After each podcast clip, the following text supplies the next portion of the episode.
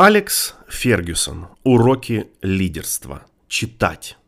За долгие годы жизни я почерпнул очень много полезного из книг.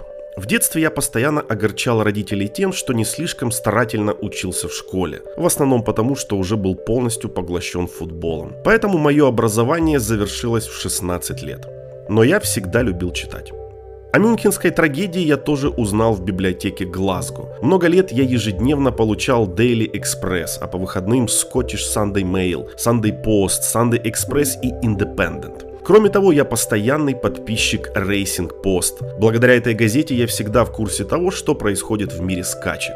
И самое главное, я просто люблю читать. Мой интерес к книгам простирается далеко за рамки футбола. Например, я с большим интересом прочитал о человеке, представляющем ранее совершенно незнакомый для меня вид спорта – Джонни Вудене. Этот великий тренер вместе со своей командой UCLA 10 раз за 12 сезонов выигрывал национальный студенческий чемпионат США по баскетболу. Вероятно, его сильной стороной была не только тактика, сколько умение вдохновить игроков, но в команде никогда не возникало вопроса о том, кто главный. Вуден не терпел неподчинения или отклонения от заданного курса.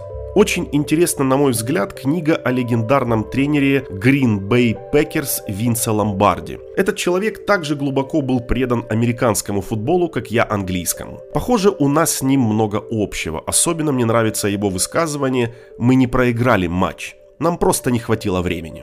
Я перечитал множество книг о менеджменте и лидерстве, но, возможно, из-за увлеченности работой так и не нашел близкое мне по духу. То же самое касается и других книг о спорте и биографии игроков. По большей части автобиографии футболистов Манчестер Юнайтед это просто взгляд с другой точки зрения на нечто уже пережитое мной на собственном опыте. В целом я предпочитаю книги, не имеющие отношения к моей работе. Иногда мне попадались другие книги о футболе, например, новелла Дэвида Писа «Проклятый Юнайтед» в стиле научной фантастики, описывающая 44 дня пребывания Брайана Клафа на посту главного тренера Лица в 1974 году. Но я не нахожу ее особо интересной. А вот автобиография Бобби Робсона «Прощаюсь, но не ухожу» меня захватила. Этим человеком я невероятно восхищаюсь. Он начал свою трудовую жизнь в шахте, добывая уголь, и проявил недюжинное мужество и решительность после увольнения с поста менеджера национальной сборной Англии вслед за поражением в шаге от финала на мировом чемпионате 1990 года.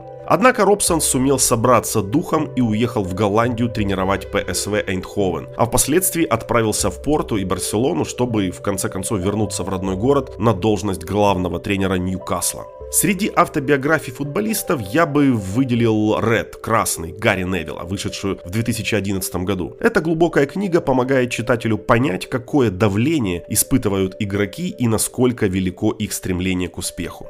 Не хотелось бы преувеличивать, но на мой взгляд некоторые соображения в книгах по военной истории вполне применимы к футболу. Любой генерал выбирает наилучший момент для атаки и знает, когда лучше проявить осторожность. Как ни удивительно, эта идея подтвердилась во время посещения тренировочных занятий британского спецназа САС – Командир объяснил мне, что подразделение развивает атаку, обходя врага с флангов и отвлекая его внимание, а затем наносит решающий удар по центру. Как-то раз в перерыве между сезонами всю команду Манчестер Юнайтед на несколько дней пригласили на тренировку САС в Херрифордшире. Нам показали все, высадку десанта с вертолетов, стрельбы на полигоне, а также действия в случае захвата заложников. Ребята были в восторге. На меня же самое сильное впечатление произвела эффективность действий батальонных тактических групп, которые, нанося удары на флангах, пробивали брешь в обороне центрального сектора. Эту идею я немедленно воплотил в жизнь на футбольном поле, где мы отрабатывали ее за неделю до встречи с Ливерпулем. Игроки прорывались к воротам условного соперника с левого и правого флангов, а затем отдавали передачу в центр, где Гарри Палистер быстро смещался справа в центр и забивал гол. В матче он забил даже дважды, используя одну и ту же уловку. Вот так мы воспроизвели военную тактику на футбольном поле,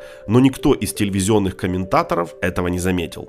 Меня всегда интересовала история США, как политическая, так и военная. Я перечитал немало книг об Аврааме Линкольне Джонни Кеннеди, и из них почерпнул понимание необходимости делать паузу перед принятием важного решения. Однажды в руки мне попала весьма интересная книга Дорис Кернс Гудвин «Команда соперников. Политический гений Авраама Линкольна» об Аврааме Линкольне. А взвешенный подход Джона Кеннеди во время Карибского кризиса 1962 года кажется мне примером превосходного поведения в сложных обстоятельствах. С возрастом я все больше ценю терпеливый и упорный труд по выработке правильного решения. На заре карьеры главного тренера, стремясь сделать множество дел и утвердить свой авторитет, я иногда действовал импульсивно. Чтобы попросить время на размышления, требуется мужество. В юности вы готовы полететь на Луну и желаете попасть туда как можно быстрее. Скорее всего из-за юношеского максимализма. Когда вы становитесь старше и опытнее, приходится обуздывать свой энтузиазм.